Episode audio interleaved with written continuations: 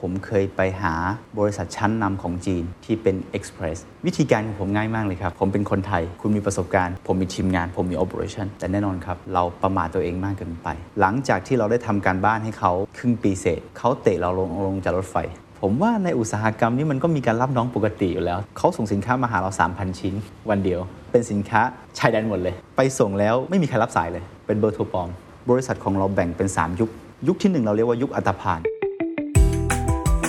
This is the Standard Podcast. Eye opening for your ears. The secret sauce. สวัสดีครับ ผมเคนนักครินทร์และนี่คือ The Secret Sauce Podcast What's your secret? ยังอยู่กับคุณคมสันลีนะครับ ผู้ก่อตั้ง Flash Express ซึ่งเป็นสตาร์ทอัพยูนิคอร์นรายแรกของประเทศไทยนะครับ ตอนแรกเราคุยกันไปแล้วเรื่องประวัติชีวิตอะไรที่หล่อหลอม ให้เขามีวิธีคิดแบบนี้ทำไมถึงอึดแบบนี้และอายุน้อยขนาดนี้ทำธุรกิจขนาดนี้ได้ยังไงนะครับ ตอน 2 เราคุยกันต่อเรื่องตัวธุรกิจล้วนๆครับวิธีการบริหารธุรกิจของเขา การบริหารองค์กรของเขา ความเป็นผู้นำของเขาหรือในแง่ของ business model ของเขา หรือแม้แต่การที่เขาจะต้องฝ่าฟันกับสงคราม คู่แข่งระดับบิ๊กสุดๆเนี่ยเขาสู้ยังไงลองไปฟังกันครับ คุณดูคู่แข่งในตลาดสิมันมันใหญ่มากทุนเขาใหญ่สุดๆอะอะไรทำให้เราไม่กลัวครับ อะไรทำให้เรารู้สึกว่าต้องลองดูสักครั้งหนึ่ง หรือเราต้องการแค่จะกินมาเก็ตแชร์เล็กๆน้อยๆหรือจริงๆ เราอยากจะเป็นอันดับหนึ่งจะโค่นเขาเลยเนี่ยเราเอาความกล้าผมใช้อย่างนี้แล้วมันกล้ามากในการกระโดดเข้ามาในสนามใหญ่ ที่คู่แข่งตัวใหญ่ขนาดนี้ได้ยังไงครับความจริงเรื่องนี้ไม่เคยเล่าให้ฟังที่ไหนในก่อนในในในโลกนี้เลย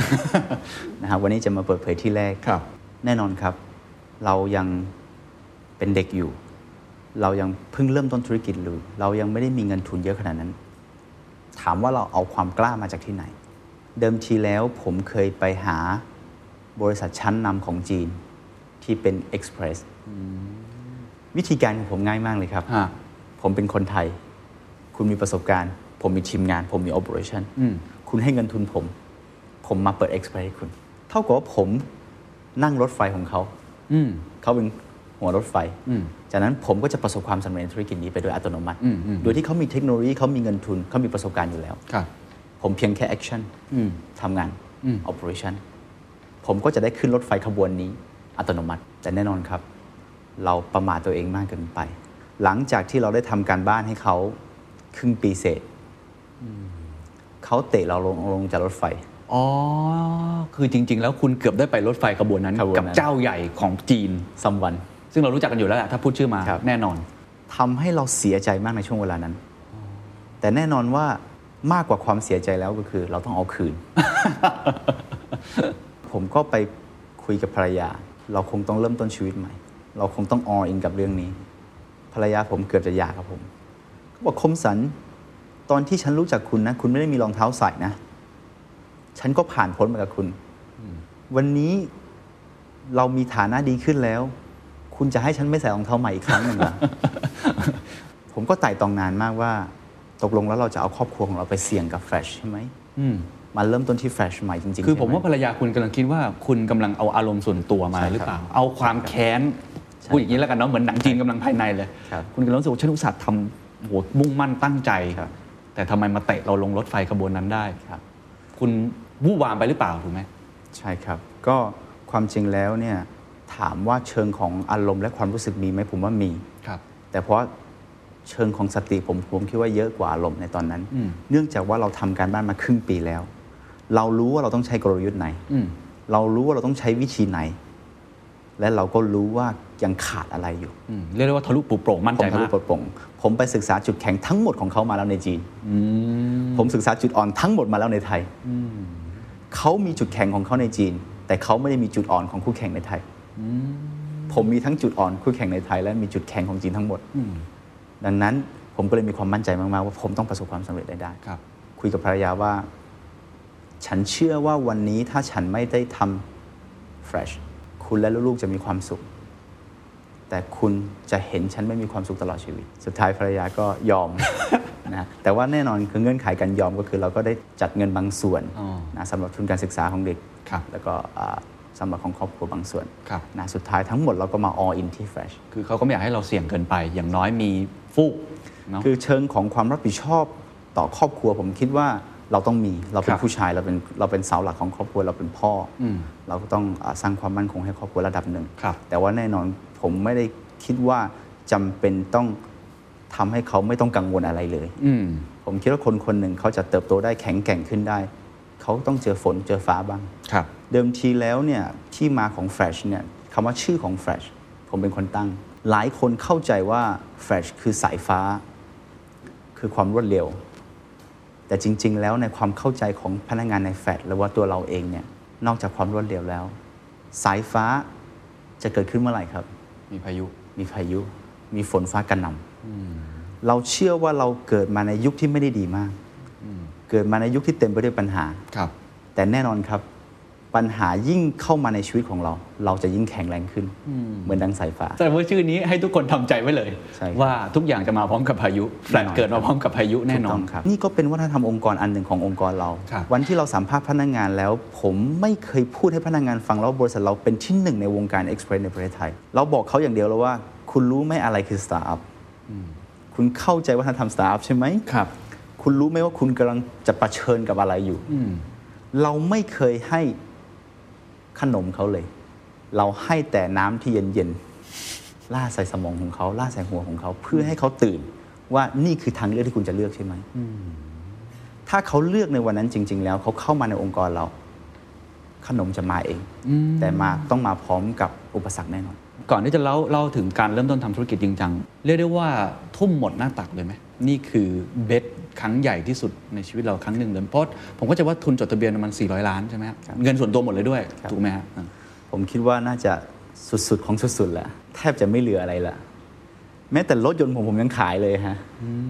แม้แต่บ้านผมยังขายเลยนะฮะ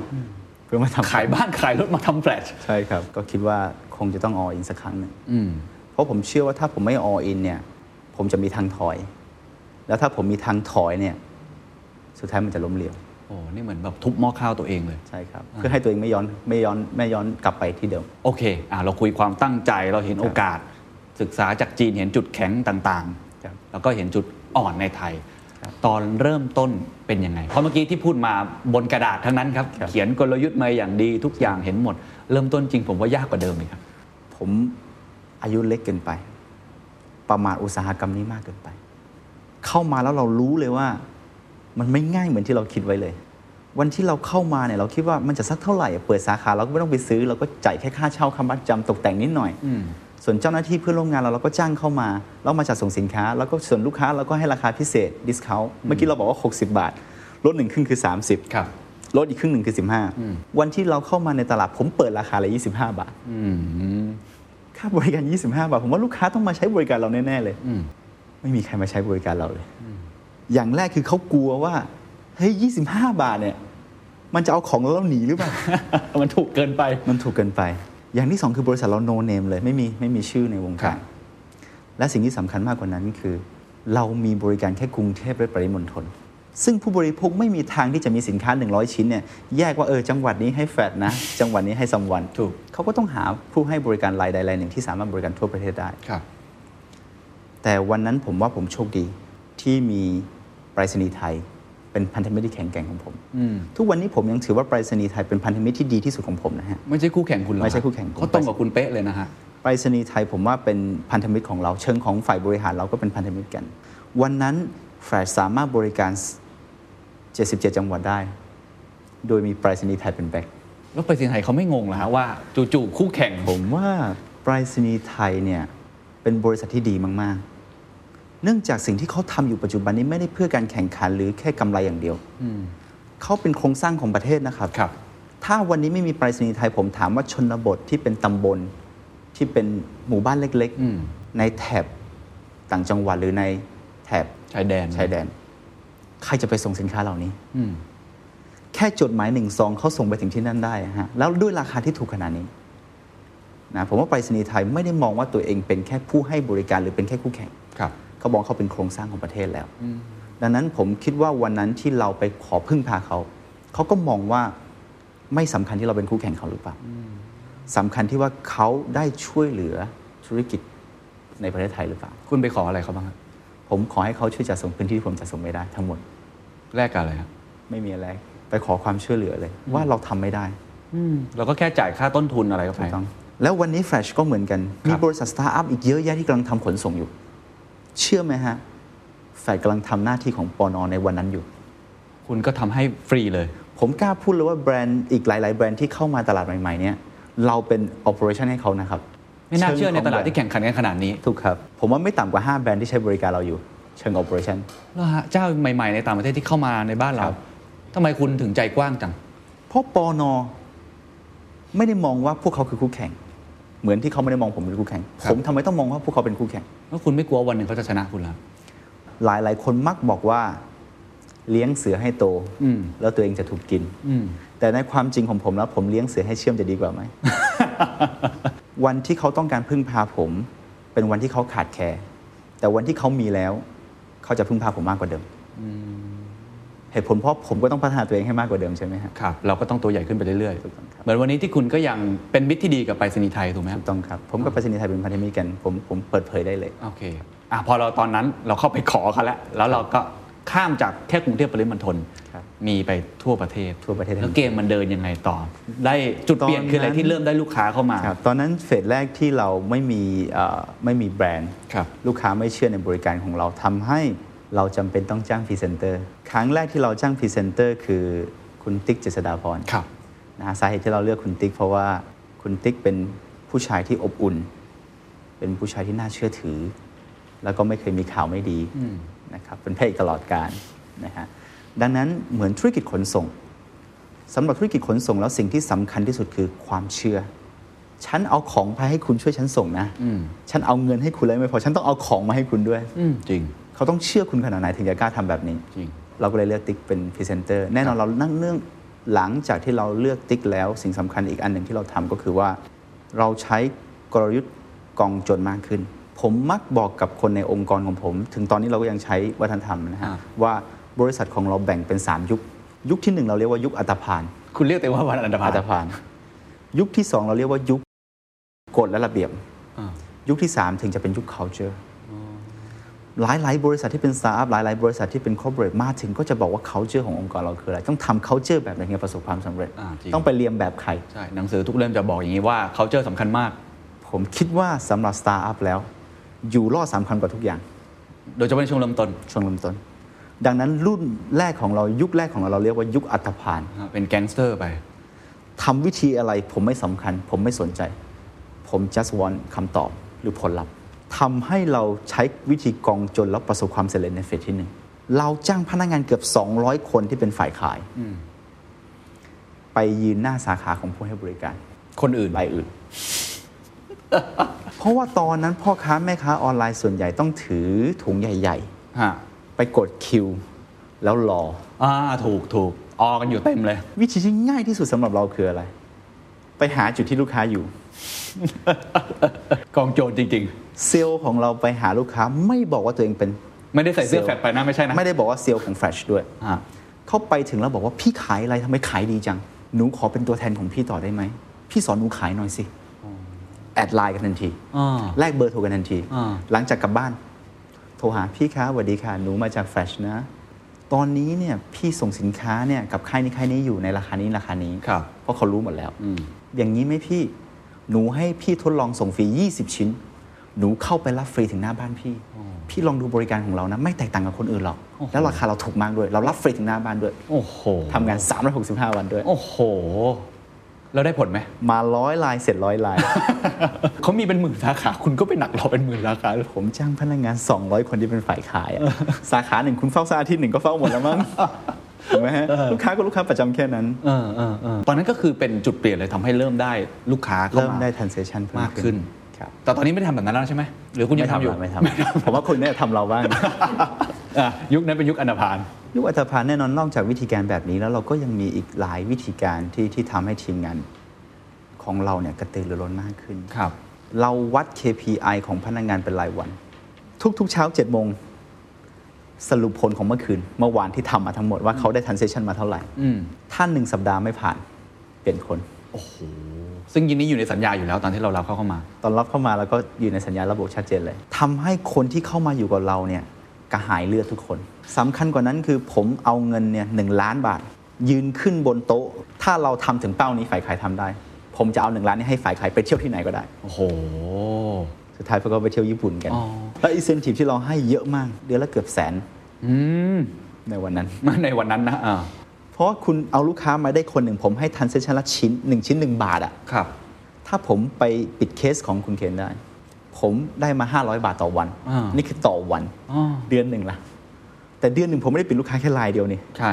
นี่คุณใช้วิธีการเหมือนเติ้งเจียวผิงเลยนะเนี่ย ไม่สนใจเลยว่าแมวดำหรือแมวขาวใช่จะเป็นยังไงขอให้จับหนูได้เพราะตอนนั้นต้องบี้เอาให้สุดผมว่าเป็นช่วงนั้นเป็นช่วงความอยู่รอดขององค์กรอืมหลังผ่านจากช่วงนั้นไปแล้ว เริ่มมีทันเซชันเข้ามาเรื่อยตอนนั้นใช้เวลาประมาณเท่าไหร่ เป็นเป็นอันตพาลเนี่ยไปเฝ้าอยู่นะๆผมว่าอันตพานของเราใช้เวลามา ผมเพิ่งเปลี่ยนเมื่อปี 2020 นะ ถึงจะข้ามยุคของอันตพานช่วงที่ 2 ของเราที่ตามมาก็คือพอปริมาณสินค้าเยอะขึ้นเนี่ยเจ้าหน้าที่จะส่งไม่เพียงพอ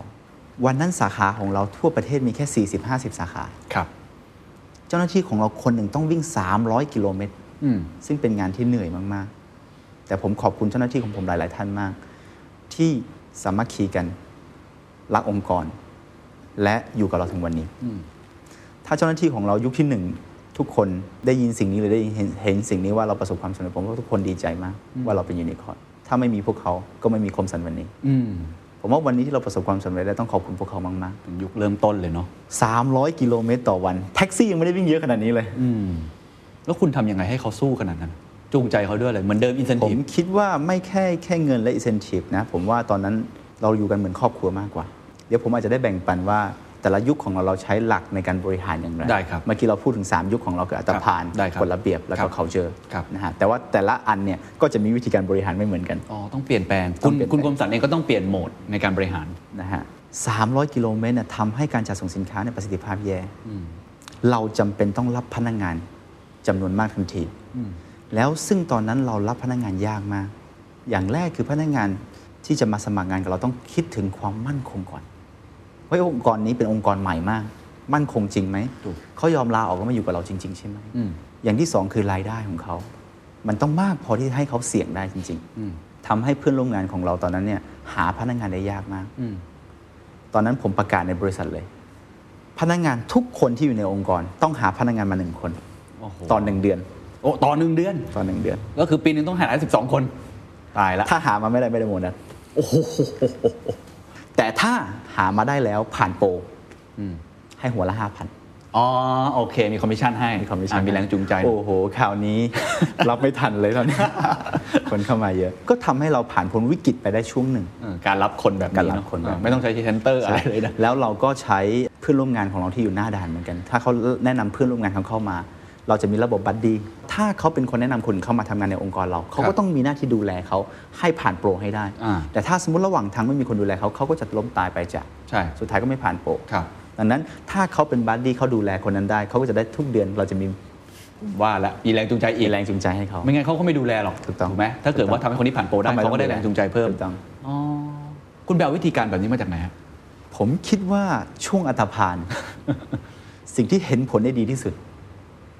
คือเงินอืมคือผลลัพธ์อืมแน่นอนครับ เมื่อกี้เราพูดว่าเรามี 3 ยุคอัตภานกฎระเบียบ แล้วก็ culture ครับพอเราก้าวข้ามยุคอัตภานมาเสร็จแล้วเนี่ยเนื่องจากยุคอัตภานจะมีการ corruption เยอะมาก ยอมรับเลยว่ามี 100 เคสมีสักประมาณ 90 เคสอะฮะจริงเหรอฮะ corruption ในองค์กรคุณนะนะครับเหตุผลเพราะอะไรฮะเราเน้นแค่ผลลัพธ์แต่ไม่ได้เน้นวิธีการอ่าถูกเพราะฉะนั้นวิธีการนี่โอ้โหเต็มไปด้วย แล้ววิธีการสกปรกก็มีวิธีการสะอาดก็มีวิธีการสีเทาก็มีฮะเพื่อได้ผลลัพธ์ครับ ก็ทำให้องค์กรของเราอย่างเช่น ผมว่าเรื่องของการรับสมัครพนักงานหนึ่งสาขาเนี่ยเป็นเครือญาติกันหมดเลยอ่าพ่อแม่ลูกหลาน ญาติอยู่กันเต็มสาขาเลย มันมีข้อดีตรงที่ว่าเราได้ผลลัพธ์อืมว่าเราต้องการไดเวอร์เราต้องการคนมาช่วยเหลือเราครับมันมีข้อเสียตรงที่ว่าเราไม่รู้ว่าสิ่งที่เข้ามานั้นนะเป็นสิ่งที่ดีพอหรือเปล่าอืมทำให้เราต้องเข้าสู่ยุคที่สองทันทีอืมถ้าเราไม่เข้าสู่ยุคที่สองในตอนนั้นแฟลชอาจจะเดสใช่ ตายแน่นอนเรารู้สึแน่กนอนเรื่องการเมืองนี่เรื่องใหญ่นะนะคครับอร์รัปชันนี่เรื่องใหญ่แล้วเราก็เลยเข้าสู่ยุคที่สองยุคของกฎและระเบียบ ครับ ยุคนั้นจะเป็นยุคที่พนักงานของแฟดโดยเฉพาะผู้บริหารลาออกมากที่สุด เพราะเดิมทีแล้วคนที่เข้ามาคือพวกกระหายเลือด อืมอืมพวกที่ใช้วิธีการไหนก็ได้เพื่อได้ผลลัพธ์ อืมอืมแต่วันนี้ทุกอย่างต้องเข้าสู่กฎระเบียบ ต้องเข้าสู่ขั้นตอนขององค์กรแล้ว พวกเขาก็ จะมีน้ำมันที่น้อยลงคำว่าน้ำมันน้อยลง ก็คือสิ่งที่พวกเขาควรจะได้น้อยลงเออเงินที่เขาควรจะได้กฎระเบียบที่พวกเขาต้องทำตาม วิธีการที่เดิมทีที่เขาใช้แล้วได้ผลครับกลับไม่ได้ผลแล้ว อืมทำให้ก็มีคนออกจากเราไปเยอะมาก ซึ่งอันนี้คุณก็คาดเราการณ์รับไว้ได้อยู่แล้วอ่าเรารู้อยู่แล้วว่าต้องเกิดเหตุการณ์นี้ขึ้นครับ เป็นช่วงที่ทรมานมาก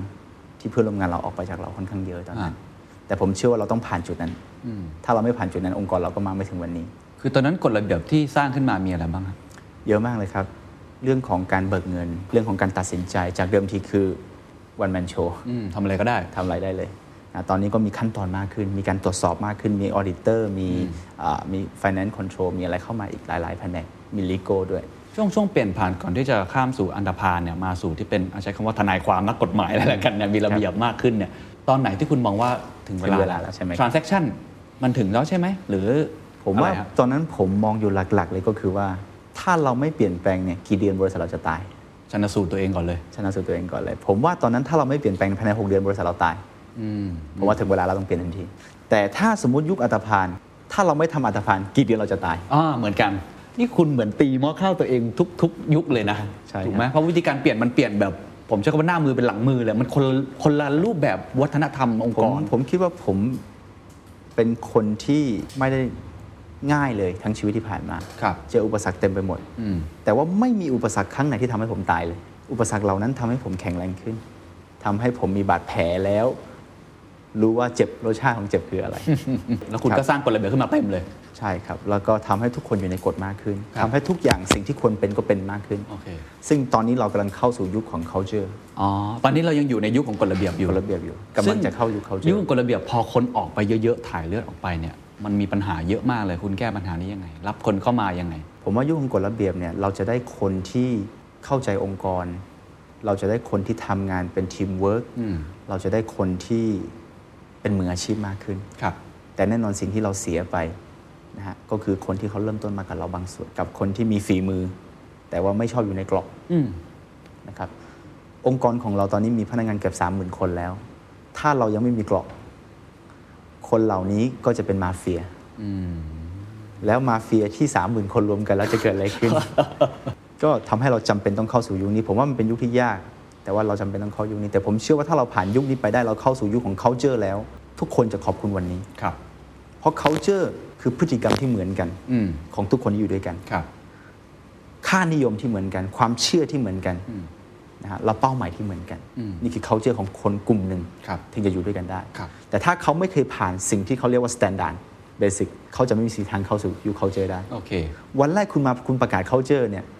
พ่อแม่ของเขาอยู่กับเขามาทั้งชีวิตยังเปลี่ยนเขาไม่ได้เลย คุณจะเปลี่ยนเขาในองค์กรเพียงแค่ปีเดียวเป็นไปไม่ได้อืมแต่ถ้าเขาอยู่ในกฎระเบียบหมู่มาก่อนอืมแล้วเข้าสู่ยุค culture เขาจะรับสิ่งที่เป็น culture ได้ง่ายขึ้นครับซึ่งตอนนี้เราอยู่ในช่วงเปลี่ยนผ่านเป็น culture อยู่ ผมว่ายังไม่ถึง culture เลยทีเดียวครับ ตอนนี้ยังอยู่ในกฎระเบียบอยู่ แต่ว่าผมจะพยายามทำให้ภายในปีนี้หรือปีหน้าครับเข้าสู่ยุค culture ได้เพราะว่าตอนนี้เราเริ่มชันสูตรตัวเองแล้วว่าถ้าเป็นอย่างนี้อีกหกเดือนตาย ผมว่าไม่ตายแล้วอ๋อไม่ตายแล้วตอนนี้ไม่ตายแล้วอะแต่ว่าเราจะต้องแข็งแรงขึ้นอ่าจากเดิมที่เราเป็นบริษัทชุมชนอืมจังหวัดประเทศวันนี้ครับเราอยู่ประเทศครับเราต้องเป็น global แล้วอืมผมถามว่าถ้าไป global แล้วเรายังไม่มี culture ของตัวเองจะเกิดอะไรขึ้น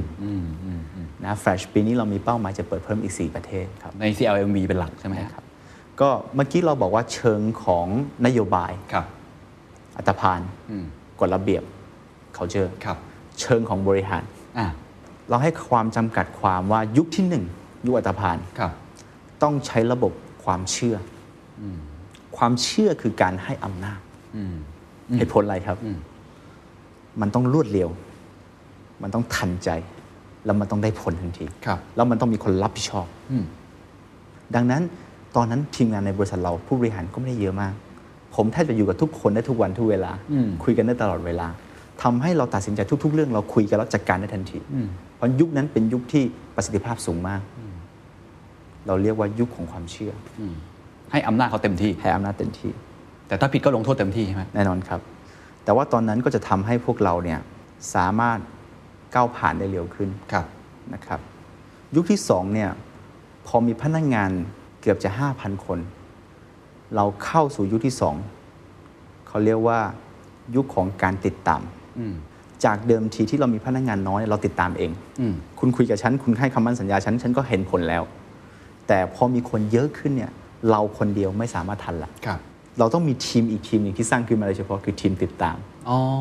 มีทีมติดตามเลย ถ้าผมกับคุณประชุมกันเสร็จแล้ว เราคุยอะไรกันเสร็จแล้วจะมีหนึ่งทีมเนี่ยจดบันทึกแล้วติดตามปัญหาเรื่องนี้ข้อนี้ ว่าไปถึงไหนจะเสร็จเมื่อไหร่เพราะไม่งั้นคุณคมสันตามไม่ไหวแล้วไม่ไหวแล้ว แล้วทุกคนก็จะรู้ว่ามีคนจี้เขาอยู่ข้างหลังอืมอืมอืมยุคกฎระเบียบก็คือนี่ทีมฮะติดตามฮะว่าทำถูกต้องหรือเปล่าครับทำได้ตรงเวลาหรือเปล่าทำให้เห็นผลได้หรือเปล่าครับยุคที่ 3 เราเรียกว่ายุคของการแข่งขัน พอองค์กรใหญ่ขึ้นแล้ว ตอนนี้เรามีพนักงานสามหมื่นคนแล้ว ทุกคนหนึ่งคนเล็กๆที่อยู่ในองค์กรเนี่ยเราจะไม่มีทางมองเขาเห็นว่าเขาทำหรือไม่ทำถูกเขาเก่งหรือไม่เก่งใช่เขาจะพัฒนาหรือไม่พัฒนา แล้วการตัดสินใจของเราในการจะเลือกผู้บริหารคนไหนขึ้นมาทำตำแหน่งที่ดีขึ้นใหญ่ขึ้น เราก็ไม่มีทางรู้ว่าดีหรือไม่ดี การแข่งขันครับหนึ่งงานที่เรามอบหมายต้องมี 2-3 คนในการทำโปรเจกต์ให้แข่งขันกันเอง ม้าลองวิ่งกันดู ม้าตัวไหนชนะให้ม้าตัวนั้นเป็นพระเอก สามยุคสามสมัยของเรา ในครับเชิงบริหารในเชิงของเขาเจอครับแล้วในเชิงของคุณคมสันเองต้องเปลี่ยนตัวเองไหมว้าวเป็น CEO ที่ต้องเปลี่ยนหมวกตลอดไหมครับ หรือยังเหมือนเดิม ผมเคยทรมานตัวเองหนักมาก ๆ ช่วงหนึ่ง ผมเป็นคนที่ถ้าดูจากการทำงานแล้วอาจจะรู้สึกโหดร้ายดุดันครับแต่จริง ๆ แล้วใจลึกๆของเราเนี่ยค่อนข้างอ่อนแออ่อนแอกับความรู้สึก ผมเคยเสียใจมากที่ จำเป็นต้องให้เพื่อนร่วมงานระดับสูงของเราออกไป ที่อยู่ใกล้ชิดเรา เพราะวันนั้นเขาไม่สามารถทำงานตำแหน่งนั้นได้แล้ว ถ้าเขาอยู่ต่อองค์กรเราก็พัฒนาไม่ได้ แล้วผมก็ตัดสินใจยากมากที่จะเชิญเขาออกไป เพราะเรามีความรู้สึกซึ่งกันและกัน เราผ่านพ้นหลาย ๆ อย่างมาด้วยกันครับ แต่วันนั้นผมคิดว่าผู้ลงทุนของเรา เขาให้คำแนะนำผมมาอันหนึ่ง วันนี้ผมก็ยังใช้ได้ ผมก็อยากแบ่งปันกับเพื่อน ๆ พี่ๆสามารถเอาไปใช้ได้ก็คือว่า ให้กลับมาถามตนเองว่า วันนี้คุณอยู่ในบทบาทอะไร บทบาทที่เป็น CEO ของ Fresh หรือว่าเป็นเพื่อนของเขา ถ้าเป็นเพื่อนของเขา คุณรักเขาคุณจริงใจกับเขา อันนี้คือสิ่งที่คุณควรทำแต่ถ้าคุณคือ CEO ของ Fresh สิ่งที่คุณควรทำคือรักษาองค์กรนี้ทำให้องค์กรนี้ดีที่สุด ถ้าจะจัดการปัญหาเหล่านี้ ให้ดูสถานภาพวันนั้น ถ้าคุณคือ CEO คุณครัก็บต้องตัดสินใจแบบนั้น แต่หลังจากตัดสินใจแบบนั้นเสร็จแล้ว ในฐานะที่คุณเป็นเพื่อนเขาล่ะคุณจะช่วยอะไรเขาได้บ้างอืมช่วยเหลือทางเงินอะไรได้บ้าง หางานอะไรให้ได้บ้าง หาโอกาสอะไรให้ได้บ้าง ดูแลครอบครัวของเขาได้ยังไงบ้างตัดสินใจแบบ CEO แต่ช่วยเหลือแบบเพื่อนถูกต้องครับ นี่คือสิ่งที่ผมก้าวข้ามความลำบากใจในช่วงนั้นมาได้ครับแล้วมีเหตุการณ์แบบนี้หลายครั้งมากครับในแง่ของการที่เราต้องการเป็น CEO ล่ะครับแต่ละยุค คุณเปลี่ยนวิธีการสื่อสาร เปลี่ยนวิธีการบริหาร เปลี่ยนความรับผิดชอบ ผมเป็นคนที่ค่อนข้างบ้างาน ฮะ แล้วก็อยู่กับ operation ค่อนข้างเยอะนะฮะผมว่ายุคที่ 1 ยุคที่ 2 เนี่ย ผมแทบจะเอาเวลาทั้งหมดของผมอยู่หน้าด่าน ที่บอกว่าไปนอนโรงแรมนอน ไปอะไรไปดูหมด ใช่ครับ แล้วก็ผมก็เคยนอนคลังสินค้าด้วย กับผู้บริหารหลายคนที่ตอนนั้นที่คลังสินค้าของเราในสินค้าอ่าเข้ามาเยอะเกินไปครับทำให้คลังแตกนะเราต้องไปเฝ้าที่คลังไปดูแลคลังสินค้าเอง แต่ว่าวันที่ เรามี BU มากขึ้น ครับ มีธุรกิจมากขึ้นทำให้เราคนเดียวเนี่ยเริ่มบริหารไม่ทันแล้วทำให้เรารู้สึกว่าเพดานของตัวเอง กลายเป็นเพดานขององค์กรก็คือตัวเองเนี่ยชนเพดาน ครับ องค์กรก็เลยชนเพดาน ปี 2020 ปลายปี ก็เลยตัดสินใจลาออกจาก CEO คำว่า CEO คือ CEO ของบริษัทลูกเป็น CEO ของกรุ๊ปแทน อ๋อแสดงว่าตอนนี้ตำแหน่งของคุณคมสันกรุ๊ป CEO อ่าเป็นกรุ๊ป CEO แทนแล้วครับ ก็แต่ละ BU ก็จะมี CEO แต่ว่าทุกวันนี้วันที่เราคุยกันเนี่ยคุณไม่ไม่ได้ไปนอนคลังสินค้าแล้วไม่ได้ไปอยู่หน้างานไปหน้า operation งานบ่อยครับไปหน้างานบ่อย แต่ว่าไปเยี่ยมปเยี่ยังไงก็วางมือไม่ได้แหละใช่ไหมวางมืไม่ชได้อบใช่ไหมใช่ครับชอบ แต่ว่าก็เราก็มีเวลามากขึ้นในการหาเงินอืมหาคนหาโอกาส ตอนนี้งานหลักๆที่คุณทำคืออะไรสามเรื่องนี้ หาเงินหาคนแล้วก็หาโอกาสใหม่ครับๆอะโอเค เราคุยกันเรื่องการบริหารภายในนโยบายของแต่ละยุคซึ่งทำให้เราเข้าใจแฟลชมากขึ้น ขอบคุณมากที่เล่าอินไซต์เยอะมากนะครับ ต้องคุยภาพของอุตสาหกรรมนี้บ้าง เพราะว่าความสามารถในการแข่งขันของแต่ละเจ้านี่ดูเดือดเผ็ดมันครับมาก กับอีกเรื่องหนึ่งคือเรื่องในการระดมทุนหาเงินนี่ก็สนุกมากๆเหมือนกันที่คุณระดมทุนเก่งมาก A B C D E เนี่ยเอามาได้ยังไงไม่รู้เยอะแยะเต็มไปหมดนะฮะเอาเรื่องการแข่งขันก่อนเมื่อกี้อย่างที่บอกพูดบน paper ไปแล้ว คุณใช้การเป็นอันธพาลก่อน ใช่ไหมดึง transaction เข้ามา แต่ผมว่าปัจจัยอย่างหนึ่งที่สำคัญมาก ๆ ก็คือเรื่องของการควบคุมต้นทุน คุณทำยังไงให้ต้นทุนคุณลดเหลือเนี่ย25 บาทในช่วงเริ่มต้น แล้วยังสามารถทำกำไรได้อยู่ คุณทำอย่างไรที่ทำให้คุณแตกต่างจากคู่แข่งในการดำเนินทำธุรกิจไปเรื่อย ๆ แล้วเดี๋ยวผมจะถามต่อว่า แล้วคุณเจอคู่แข่งทำอะไรกับคุณบ้าง เพราะคุณไปทำกับเขามาแล้วคุณต้องเจอแน่นอน ต้องบอกว่าธุรกิจอุตสาหกรรมขนส่งเนี่ยเป็นธุรกิจ economy of scale ครับก็คือถ้าคุณมีปริมาณมากพอต้นทุนคุณจะลดได้ ดังนั้นเนี่ยช่วงเริ่มต้น 25 บาท ไม่มีทาง cover ต้นทุนหรอกครับครับต้นทุนผม 6 70 บาทต่อ transaction ด้วยซ้ำไปอืมตอนนั้นผมก็ขาดทุนนะวิธีการเดียวเลยก็คือต้องเพิ่มปริมาณสินค้าของคุณให้มากพอ ถึงจะลดต้นทุนอืมข้างเคียงได้ทั้งหมด ไม่มีอะไรที่เห็นผลมากกว่าการขาดทุน หลายคนบอกว่าลดต้นทุนโดยการไม่ขาดทุนอืม แต่ของผมคือลดต้นทุนโดยการขาดทุน เพราะว่าเราขาดทุนเพื่อให้ปริมาณสินค้าเราเพิ่มขึ้นครับเราขาดทุนเพื่อให้ sorting center ของเรา หรือว่าประสิทธิภาพของเราดีขึ้นอืมเราลงทุนในสิ่งเหล่านั้น จนทำให้เราสามารถลดต้นทุนได้ในระยะยาวอย่างเราลงทุนในเทคโนโลยีตอนนี้ผมมีพนักงานไอทีเกือบ 300 ท่านครับที่ develop ระบบของเราทั้งหมด ผมลงทุนเดือนละ 60 ล้านบาทในการ develop ผมเชื่อว่าทุกบริษัทมักจะมองว่าเป็นต้นทุนที่สูงเกินไปหรือเปล่า ปีละ 700 กว่าล้าน กับเรื่องการ develop develop R&D ต่างถูกต้องครับอ่าแต่ว่าสิ่งเหล่านี้ครับเป็นสิ่งที่ทำให้เราแข่งขันในระยะยาวนะครับอันนี้คือสิ่งที่ทำให้เราสามารถลดต้นทุนในระยะยาวๆครับ อันที่สองเมื่อกี้ถามผมว่าแข่งขันกับคนอื่นแล้ว จะถูกกลันแกล้งอะไรหรือเปล่าอืมผมว่าในอุตสาหกรรมนี้มันก็มีการรับน้องปกติอยู่แล้ว ทุกอุตสาหกรรมฮะนะผมเชื่อว่า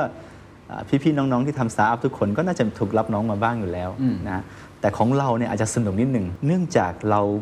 ออกมาค่อนข้างเร็ว แล้วก็ทำให้คนอื่นรู้สึกว่าวิกฤตเกิดขึ้นในตัวของเขาเองนะฮะทำให้เราโดนรับน้องค่อนข้างเยอะ มีบริษัทหนึ่งที่เห็นว่าเราอาจจะเป็นคู่แข่งของเขาในอนาคต ซึ่งตอนนั้นเขาก็ใหญ่มากอยู่แล้ว บอกกับพนักงานของเขาให้มาสมัครงานในบริษัทเราขับรถเก๋งวีออสมาสมัครของเงินเดือน9,000 คุณเชื่อไหม นะสุดท้ายเราก็จับได้ว่าเขาก็อยู่ข้างๆเรานี่เองเนี่ยเพื่อจะมาเป็นสายสืบในการถ่ายฟอร์มอินโฟ a t ชันกลับไปยังบริษัทแม่ครับเพื่อมาดูนโยบายการแข่งขันของเรา ก็ยังมีเคสอย่างเช่น ตอนเราเริ่มต้นใหม่ๆ capacity ของเราทั่วประเทศเนี่ยได้แค่ 5,000 transaction ต่อวันอืมที่เราจะส่งไหวครับเขาส่งสินค้ามาหาเรา 3,000 ชิ้น เขาเป็นคนสั่งให้วันเดียว แต่เราก็ไม่รู้เป็นใครนะฮ่าฮ่าฮ่ากฎหมายกำหนดว่าต้องส่ง SLA ของเรารวมใน SOP เราเนี่ยต้องส่ง 3 รอบ ถึงจะถือว่าจะส่งสำเร็จหรือไม่สำเร็จอืมคือถ้าเกิดเขาไม่อยู่ ถ้าเขาไม่อยู่ต้องส่ง3รอบฮะเราไปส่งสินค้าแล้วเนี่ยสินค้าเหล่านั้นเป็นสินค้าชายแดนหมดเลยพื้นที่ห่างไกลหมดเลย 3,000 ชิ้น capacity เรา 5,000เขาส่งให้เรา 3,000 ไปส่งแล้วไม่มีใครรับสายเลย เป็นเบอร์โทรปลอมส่ง3รอบทุกวัน ซึ่งวิ่ง 7-80 กิโลเมตรเพื่อไปส่งสินค้าหนึ่งชิ้น ที่ไม่มีคนรับ ซึ่งกฎหมายก็กำหนดไว้อีกว่า ถ้าสมมุติสินค้านี้ไปส่งแล้วไม่สำเร็จต้องตีคืนให้กับผู้ส่งต้นทาง แล้วเราก็โทรหาผู้ส่งต้นทางไม่ติดอีก เราจำเป็นต้องเก็บรักษาสินค้านี้ 90 วัน เพื่อไม่ให้สินค้าหาย ถ้าสมมติผู้ส่งติดต่อเราได้เราต้องคืนของเขาครับถ้าเราไม่คืนของเขาผิดกฎหมาย เราต้องโดนค่าอ่าสินค้าเสียหายอ่าต้องโดนจ่ายค่าชดเชยให้เขาอีกอ่า capacity 5,000 นะฮะ เก็บคลัง 3,000นะผมว่าก็เป็นช่วงที่สนุกดีนะฮะ ที่เราเจอเหตุการณ์เหล่านี้ แต่ว่ามันเป็นวิธีการของคนที่วิสัยทัศน์ไม่พอ คนที่มีวิสัยทัศน์พอ ควรจะโฟกัสที่ผู้บริโภคของเขา ไม่ใช่คู่แข่งของเขาอย่างเดียวครับ ถ้าเขาตัวใหญ่พอแล้ว เขายังมองคู่แข่งตัวเล็กๆขนาดนี้ เท่ากับว่าเขาเนี่ยเอาตัวเองเนี่ยมาอยู่ในที่ต่ำถ้าผมเป็นเขาในวันนั้น ผมจะคิดเลยว่าผมจะทำยังไงให้ปิดแกลบของเราได้อืม ไม่ใช่ไปกลันแกล้งเขาผมจะคิดเลยว่าผมจะทำยังไง ให้ผู้บริโภคของเรารักเรามากกว่านี้ เราไม่ย้ายไปที่นู่นผมจะคิดเลยว่าอนาคตของเราถ้าเขาโตขึ้นมาจริงเนี่ยเราจะทำอะไรแล้วแข่งขันกับเขาได้ระยะยาวครับผมจะต่อยอดอะไรก่อนอืมแต่ไม่ใช่ยังทำสิ่งเดิม แล้วก็กลัวสิ่งเดิมอืมแล้วก็กลัวคนใหม่ครับ ก็เหมือนเหตุผลที่ทำไมตอนนี้บริษัทใหม่ที่เข้ามาในวงการทั้งหมดเนี่ยผมสามารถเป็นแบ็กอัพให้เขาได้หมดเลยโดยที่ไม่กังวลแล้วเขาจะเป็นคู่แข่งผมในอนาคตจริงๆหรือเปล่าอืมแล้วตอนที่ มีเนี่ยอุปสรรคอะไรแบบนี้เนี่ยคุณคุณโต้กลับยังไง ผมคิดว่าถ้าเราเสียเวลาไปเอาคืนเนี่ยวิธีการแบบนี้เนี่ยสุดท้ายเขาก็เจ็บเราก็เจ็บแล้วใครได้อืมคู่แข่งคนอื่นได้ เอาเวลาไปทำอย่างนี้ทำไมเอาเวลามาพัฒนาตัวเองให้ดีกว่าเดิมดีกว่าอืมเอาเวลามาบริการลูกค้าเราดีกว่าครับทำให้เรารู้จักลูกค้าเรามากขึ้น บริการลูกค้าเราดีขึ้นทำให้เราใช้เวลาเพียงสั้นๆสองปีครึ่งสามปี ตอนนี้เชิงปริมาณสินค้าเราส่งวันละ1ล้าน5แสนชิ้นทั่วประเทศไทย จากเมื่อกี้ที่ห้าพันนะ ใช้ห้าพันอ่าวันนี้เราเป็นที่หนึ่งของประเทศไทย ในเชิงปริมาณการส่งสินค้า ถ้าวันนั้นเราเอาโฟกัสไปโจมตีคู่แข่งครับเราไปเอาคืนคู่แข่ง โดยที่ไม่โฟกัสลูกค้าเรา สุดท้ายเราก็จะอยู่ที่นั่นครับ เมื่อกี้เราพูดนิดนึงในแง่ของ operation ในในภาพใหญ่อุตสาหกรรมนี้คือ economy of scale คุณทำยังไงได้ให้มันเพิ่ม transaction ต่อชิ้นอะไรวะให้มันเยอะขึ้นมากขึ้นเรื่อยๆ แต่ว่าผมก็เข้าใจว่าคุณเองก็พัฒนาระบบอะไรขึ้นมาเยอะมากเหมือนกัน เอาง่าย ๆ ก่อนทำยังไงที่ก้าวขึ้นมาจาก 5,000 ชิ้นเป็น 1 ล้าน5แสนใช่ไหม1ล้าน5แสน1ล้าน3แสนชิ้นได้ วิธีการขนส่งเช่นไรเดอร์ขับ ยังไงเขามีเทคโนโลยีอะไรเข้ามาช่วย หรือพ่อค้าแม่ขายเองเนี่ยคุณเอาอะไรเข้าไปช่วยเขาทำให้เขาอยู่กับคุณได้ข่าวว่ามีแอปพลิเคชันอะไรพวกเนี้ยหลายๆ คนมักมองว่าแฟชของเราเนี่ยเป็นบริษัทขนส่งครับแต่ว่าเรายืนยันนะฮะว่า เราไม่ใช่บริษัทขนส่ง แต่เราเป็นบริษัทผู้ให้บริการอีคอมเมิร์ซแบบอ่าครบวงจรย้ำกันชัดๆอีกวันนี้ว่าเราไม่ใช่บริษัทขนส่งอย่างเดียว เราเป็นผู้ให้บริการอีคอมเมิร์ซแบบครบวงจร ซึ่งนี้ตั้งแต่เริ่มต้นเราตั้งใจทำอันนี้อยู่แล้วตั้งใจวันนี้ครับตั้งใจตั้งใจตั้งแต่แรกอยู่แล้ว ดังนั้นเนี่ยสิ่งที่เรากำลังเข้ามาอยากจะสร้างการเปลี่ยนแปลงเลยกำลังเรากำลังจะทำอะคือทำยังไงให้อีคอมเมิร์ซง่ายขึ้นทำยังไงให้อีคอมเมิร์ซประสบความสำเร็จมากขึ้น ดังนั้นถ้าดูจากธุรกิจขนส่งของเราเราเหมือนเป็น infrastructure ที่สำคัญของอีคอมเมิร์ซครับแต่แน่นอนนอกจากโลจิสติกแล้ว เรายังมีเครื่องมืออีกมากมาย ที่ทำให้พ่อค้าแม่ค้าออนไลน์ได้กำไร ถ้าพ่อค้าแม่ค้าออนไลน์ได้กำไร เขาก็จะอยู่ต่อ ถ้าเขาอยู่ต่อเขาก็จะเป็นลูกค้าเราต่อใช่เพราะฉะนั้นเราพยายามทำอย่างไรก็ได้ที่สามารถลดต้นทุนของพ่อค้าแม่ค้าออนไลน์อย่างเช่นเรามีระบบอันหนึ่ง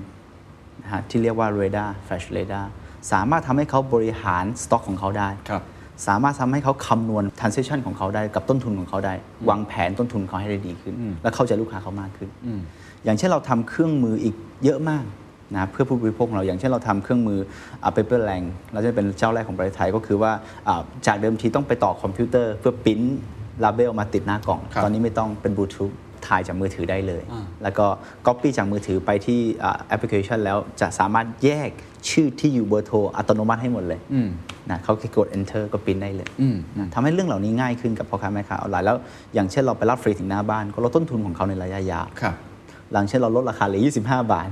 ก็ทำให้เขาได้กำไรมากขึ้น อย่างเล่าถึงระบบอะ ผมก็จะไอตัว Flash Radar ก็คือทำให้เขาสามารถมีมี Data ของตัวเองควบคุม Transaction รู้ Location รู้ว่าลูกค้าอยู่ตรงไหนอะไรอย่างงี้ใช่ไหมครับในแง่ของ Door to Door เองเนี่ยคุณบริหารจัดการยังไง ให้มันยากเหมือนกันนะฮะคือถ้ามีสาขาเนี่ยเราคิดภาพออกว่าอะคุณก็อยู่เฉยๆใช่ไหมทุกคนก็เดินมาหาคุณแล้วคุณก็กระจายสินค้าออกไป หรืออาจจะรับเข้ามาก็ว่ากันไปครับแต่นี่การที่คุณทำเป็น Door to Door เนี่ยมันค่อนข้างที่จะสลับซับซ้อนเหมือนกันนะฮะผมว่าเป็นเรื่องยากมาก ๆ เนื่องจากว่าทะเบียนราษฎร์ของไทยเนี่ยไม่ได้เรียงตามบ้าน อย่างเช่นบ้านหลังนี้เลขที่นี้อีกบ้านหลังนึงจะไม่ได้เรียงไม่ได้เรียงกันเป็นอีกใช่เลขที่หนึ่งใช่เลยทำให้มีความเข้าใจยากมากที่จะสามารถจะส่งสินค้าตามทะเบียนราษฎร์ตรงนี้ได้ครับดังนั้นวิธีการของเราก็คือเจ้าหน้าที่ของเราทุกคนเนี่ยเราจะแจกสมาร์ทโฟนให้เขาหนึ่งเครื่อง จากนั้นวันที่เขาไปรับสินค้าหรือไปส่งสินค้าเนี่ยจะมีการบันทึก POI อัตโนมัติอืม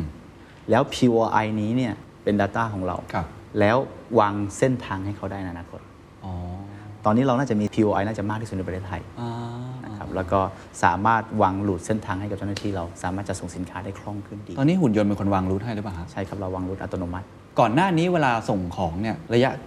ที่เขาส่งได้ต่อวันวิ่งเท่าไหร่ครับ แล้วก็ต่อวันเนี่ยเขาส่งได้ประมาณกี่ชิ้นแล้วตอนนี้ได้กี่ชิ้น ก็ตอนเริ่มต้นต้องบอกว่าน้อยมาก อย่างเช่นเมื่อกี้ผมบอกว่าวิ่งวันหนึ่งสามสี่ร้อยกิโลเมตรครับนะฮะส่งสินค้าได้ 3 4 0 ชิ้น ทุกวันนี้ก็ส่งได้ร้อยกว่าชิ้นต่อคน อย่างเช่นในกรุงเทพมหานคร ก็ผมมีเพื่อนร่วมงานเก่งๆหลายท่านนะฮะครับผมเคยเจอในระบบสูงสุดคือวันละ 400 ชิ้น คนเดียว คนเดียว 400 ชิ้น ก็ส่วนมากก็จะเป็น 100 200 ชิ้น ถ้าต่างจังหวัดของเราอาจจะเป็นพื้นที่ไกลหน่อยครับก็อาจจะส่งได้ประมาณ 80-90 ชิ้น อันนี้เขาทำงานเยอะขึ้นไหมทำงานอาจจะเท่าเดิม แต่ประสิทธิภาพเพิ่มขึ้นเนื่องจากว่าพื้นที่ที่เขาวิ่งเนี่ยสั้นลงอ๋อเอาวิ่งสั้นลงวิ่งสั้นลงเนื่องจากปริมาณสินค้าของเราเพิ่มขึ้นอ๋อเพราะมันถี่ขึ้นถูกต้องไหมครับฮะความจริงแล้วผมว่าเพื่อนร่วมงานเราทุกคนเนี่ยต้องช่วยกันหาลูกค้าให้เพิ่มขึ้นเพราะว่าการที่เขาหาลูกค้าเพิ่มขึ้น เท่ากับเขาช่วยตัวเอง ช่วยตัวเองสองด้าน ด้านแรกคือการที่เขาหาลูกค้ามาแล้วเขามีรายได้เพิ่มนะ เรื่องที่สองคือเขาจะได้จัดส่งสินค้าที่ระยะทางสั้นลงกับจัดส่งสินค้าที่ success ได้เยอะขึ้นอ่า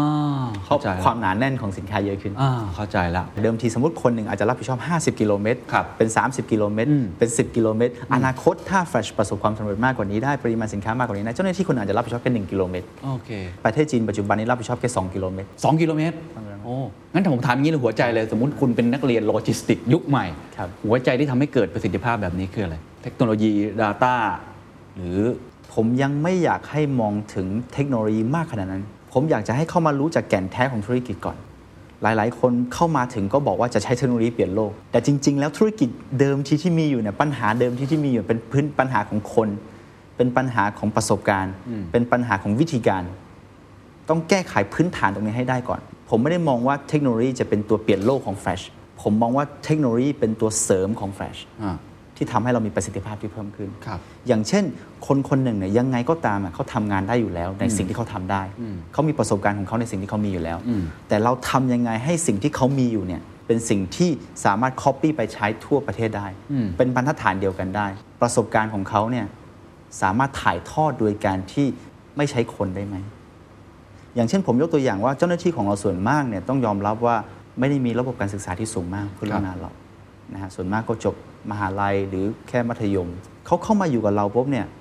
การบริการอีคอมเมิร์ซเนี่ยต้องบอกว่าไม่ได้ง่ายขนาดนั้น ซับซ้อนมากกว่านั้นนะฮะมีบริการที่ประกัน มีบริการส่งสินค้าที่ห่างไกล มีบริการที่ส่งทางทางเรือไหมไปเกาะไหม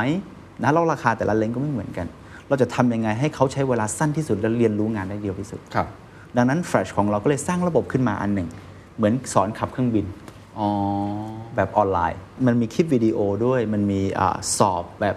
มันมี transition ให้ทำด้วยครับมันเป็น drill training เขาทำเสร็จปุ๊บเนี่ยทำให้เขาใช้เวลาเพียงแค่ 3 วัน สามารถบริการลูกค้าได้จริงอ๋อๆเพราะฉะนั้นผมบอกว่าไม่ใช่ทำเทคโนโลยีแล้วทำเทคโนโลยีแต่ทำเทคโนโลยีเพื่อมาเสริมศักยภาพหรือประสิทธิภาพของงานเก่าที่เราทำอยู่ อันนี้ถึงจะเห็นผลได้ดีกว่า ก็ทำให้เจ้าหน้าที่ของเราเนี่ยสามารถเจอทุกสถานการณ์ ก่อนที่เขาจะไปเจอลูกค้าได้อ่าผ่านระบบของเราครับ แต่ไม่ใช่จากประสบการณ์ของเขาเฉยแล้วหัวใจที่ทำให้เกิดไอ้ระบบเมื่อกี้ทั้งหมดเนี่ยไม่ใช่แค่เทคโนโลยีๆใช่ครับมาจากการเข้าใจธุรกิจของเราด้วย เพราะว่าผมคิดว่าต้องยืนจากที่ธุรกิจก่อนถึงจะไปที่ธุรกิจเทคโนโลยีไม่ใช่ยืนจากที่เทคโนโลยีก่อนแล้วค่อยมาธุรกิจครับถ้าไม่งั้นผมว่าจะสร้างเทคโนโลยีออกมาทำไมครับ หลังบ้านล่ะครับ ในแง่ของการทำคลังสินค้าเพราะคุณก็มีธุรกิจ เกี่ยวกับ fulfillment เยอะมากใช่ไหมจัดการสินค้าอะไรต่างๆเนี่ยบริหารจัดการยังไง เพราะว่าผมเข้าใจว่าจริงๆ มันซับซ้อนมากนะ ในการยิงบาร์โค้ดเก็บครับของส่งส่งอะไรมันเป็นธุรกิจที่เหมือนง่ายแต่จริงๆ มันยากมากยิ่งคุณมีของจำนวนเยอะๆเนี่ยต้องส่งเร็วอีก เดิมทีแล้วเนี่ยเราใช้เจ้าหน้าที่ประมาณ 1,000 ท่านตอนหนึ่งคลังสินค้าของเรา ในการคัดแยกสินค้า หลังจากนั้นเนี่ยเราก็ได้นำเข้าเครื่องจักรที่ทันสมัยมากนะฮะจากประเทศจีนมา ต้องบอกว่าน่าจะเซ็กซี่ที่สุดในเซาท์อีเอเชียก็ได้เครื่องจักรของเรานะฮะแต่ว่านี่ไม่ใช่ 4.0 ของจีนนะฮะ